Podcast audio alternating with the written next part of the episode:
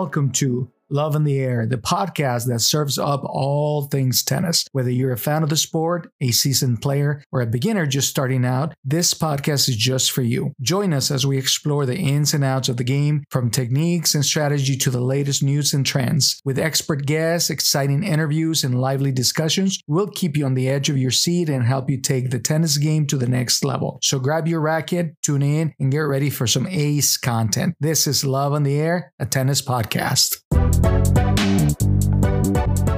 I'm really excited about this episode because on the previous one, I talked about the racket strings, and now I'm going to talk about the science of the racket and some of the facts that will help you find the right feel for a racket because most people don't know that they're playing with the wrong frame. As a tennis teaching professional, my job is to have a strong influence on the racket you choose or I see you play with, right? The type of racket that a player uses can have a profound effect on the type of tennis game that you develop. Ideally, a player should use a racket that enhances his or her play. However, if a player ends up with the wrong type of frame, his or her opportunity in the game will have to change to adapt to that type of frame. And here are some of the facts that I can share to help you find out what are the right frames for you.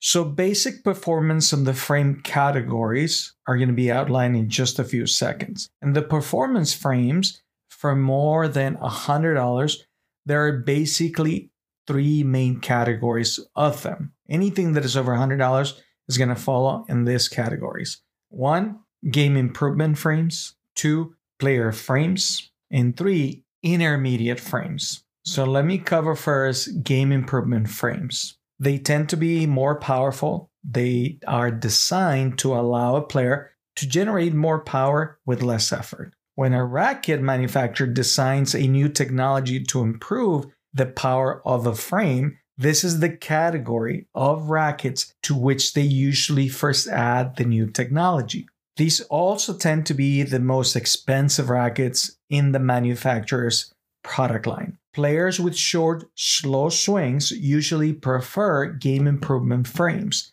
The extra power they generate appeals to them because their strokes do not generate the depth and pace they want. Therefore, they choose a game improvement frame if you're able to understand what that is. And I will cover that a little bit before the end of the podcast. Two, player frames. Generally, they're less powerful they are designed to allow a player with powerful strokes to keep more balls in the court. Generally, these are the frames tour level players use.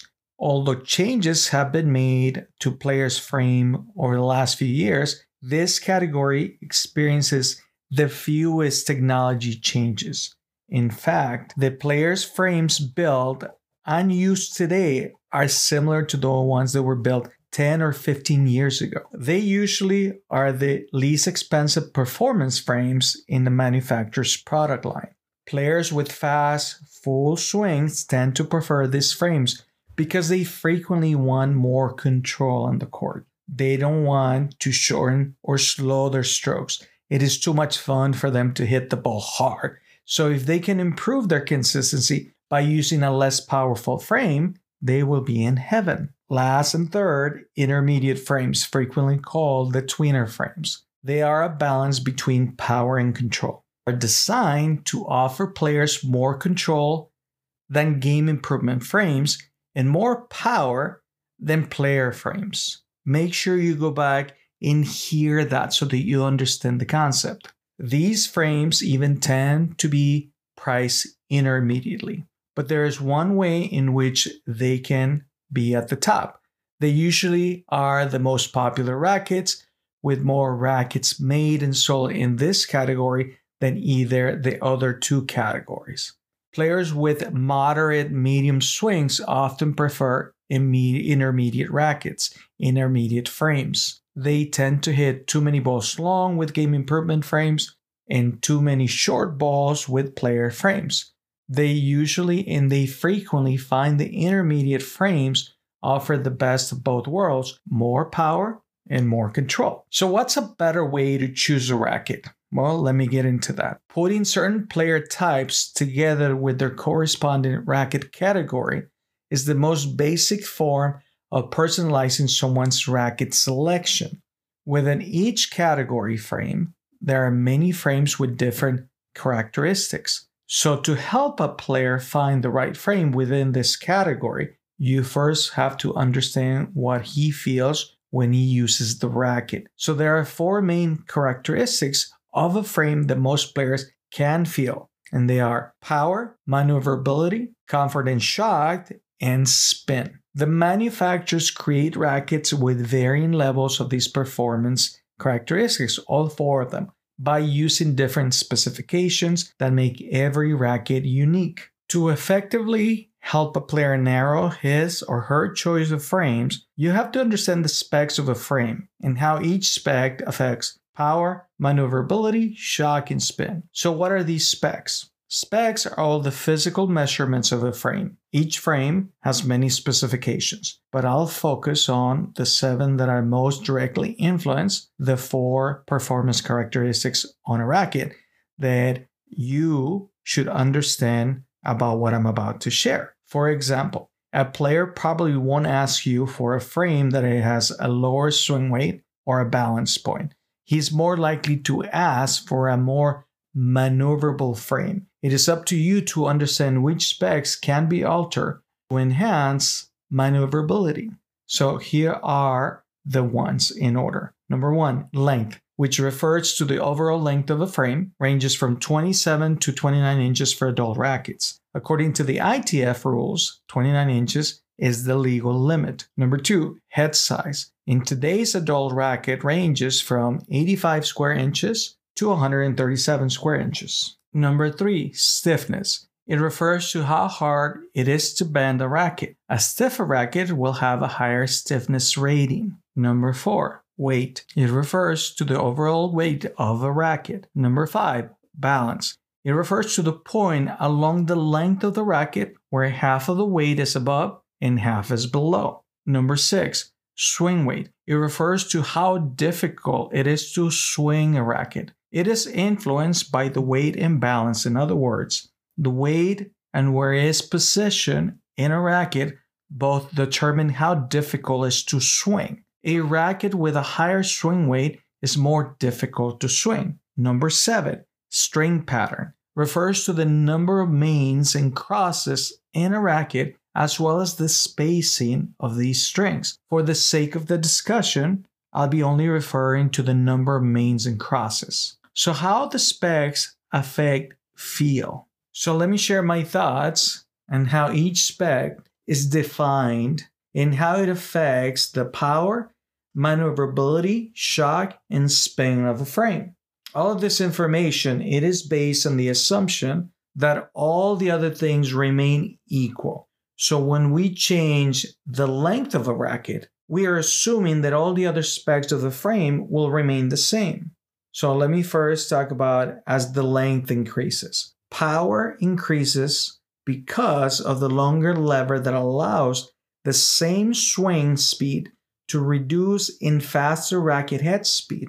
Maneuverability decreases because more weight is positioned farther from the hand, making it more difficult to swing the frame. Shock is reduced slightly because there is more racket material to dampen the shock and the shock must be traveled a little bit further to reach the arm now. Spin is increased because the racket head is traveling at a higher speed.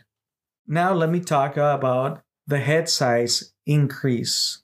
The power increases because the strings become longer, creating more of a trampoline effect. Maneuverability is decreased slightly because the larger head creates slightly more wind resistance. Shock is decreased because the longer strings create a softer string bed. And finally, spin is enhanced because the gaps between the strings are enlarged, allowing the strings to bite more on the ball better. Now, let me talk about the stiffness and when the stiffness increases. Power increases because the frame flexes during the impact. When the frame flexes less, more of the energy from impact goes into propelling the ball. Maneuverability is not affected Shock is increased because the frame flexes less. More of the impact energy is transmitted into the player's forearm. Spin is increased because the ball on the strings for a shorter time. So the racket causes a glancing blow against the ball and more energy goes into spinning the ball, with less energy goes into the ball to propel it. Remember, this only holds true if the stroke already creates some spin. As weight increases, power increases because the racket outweights the ball to a greater degree. Since the ball weighs less than the racket, it takes more of the abuse from the collision of the frame Maneuverability is decreased because the racket is heavier. Shock is decreased because the heavier racket can cause more damage to the ball. It's like being in a car accident with a big sports utility vehicle versus a little convertible. The SUV is going to experience less damage because it is a heavier object. Spin is increased slightly because the frame deforms, allowing the frame to strike more of a glancing blow against the ball. As the balance point of the racket moves closer to the head or farther from the hand, power increases because there's more weight in the racket at the point of contact. This is the same concept as hitting a nail with a two pound hammer instead of a two pound stick. The hammer is going to drive the nail much more easily because there's more weight on it and there's more weight on the head of it. Maneuverability is decreased because there is more weight at the point of impact, making the racket seem heavier. Spin is increased slightly because the heavier head makes the frame deform less, allowing the racket to strike more of a glancing blow against the ball. As swing weight increases, power is increased because the racket has more weight closer to the point of contact. This ties it pretty close to the concept of increased weight and higher balance point because both affect the swing weight of the frame. And then you have to understand that maneuverability is going to decrease. Now, shock is decreased because there is more weight near the point of contact, making the racket seem heavier. Spin is increased slightly because the frame deforms less and make it more glancing ball against that. As the string pattern becomes denser, meaning there are more strings, power is decreased because the greater number of strings cause a higher string bed stiffness that allows for less trampoline effect. Maneuverability is not affected enough to notice, though some might argue that more strings create more wind resistance, thus reducing maneuverability. Most players can't feel the change. Shock is increased because of the increased string bed stiffness created by the more dense string pattern. Spin is decreased because the spaces between the string are smaller and reduce the string's ability to bite on the ball. Now that I've explained all the concepts and their effects on the performance of a frame, it is important to remember that these concepts were explained under the assumption that all things remain the same on the racket when you're trying to make a change. So, for example, if I say that a heavier racket is more powerful, it's that it's only true if the swing speed stays the same. In fact, if the heavier racket causes the player to swing to slow down, he or she may actually give less power from a frame depending on how much it shows or how much it slows down. Another example is that a longer racket is not necessarily less maneuverable if it is lighter with a lower balance point. While the price is not a physical measurement of the frame, many consumers consider it to be one of the most important specs. Many consumers also base a big part of making a decision to buy a racket based on how it looks. If they think that the racket looks cool, they will find a way to play with it. However, we don't consider this to be important specs when trying to narrow down a player's choice of frames. I recommend using the specs and tools that I've discussed to narrow down the field three to six strong candidates. Then you should need to consider the price, the color, and the decision to finally make a purchase. So, what is my overall message?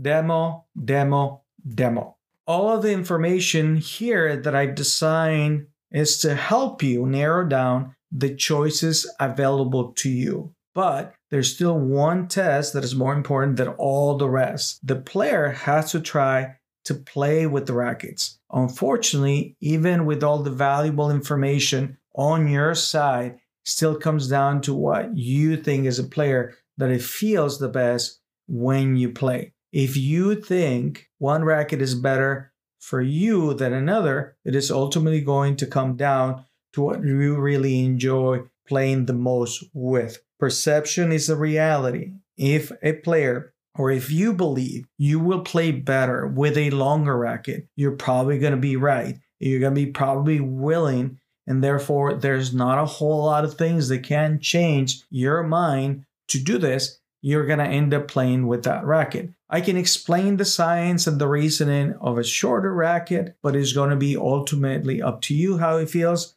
But if you have something in your mind and you think you will play worse with a shorter racket, then you're subconsciously going to make it come true. So I suggest that you, as a player, play with a racket and make a finalist once you start playing with a couple of contenders. You should be able to narrow it down to your favorite, but it's still not time enough to purchase. So demo it. You as a player, you should be able to have your favorite two or three rackets making before a final decision. A lot of players play better with a new racket because they are concentrating better. See if you feel excited about it and see how it feels when you use two or three different times the same frame. You should be able to ready, you should be able ready and willing to make that purchase. I hope this information you find it helpful. Please go back and listen to it because all these points I prepare them with a very thoughtful process in order for me to help you understand how you can elevate your game. I'll see you on the next podcast.